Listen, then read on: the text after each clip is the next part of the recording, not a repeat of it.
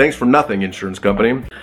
Don't believe the insurance company that says you don't have damage when there's evidence of damage all around you with your neighbors, commercial properties, multifamily HOAs.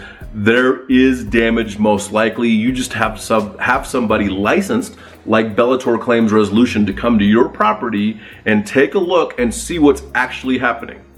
Our interests as public insurance adjusters are aligned with your interests as policyholders and property owners.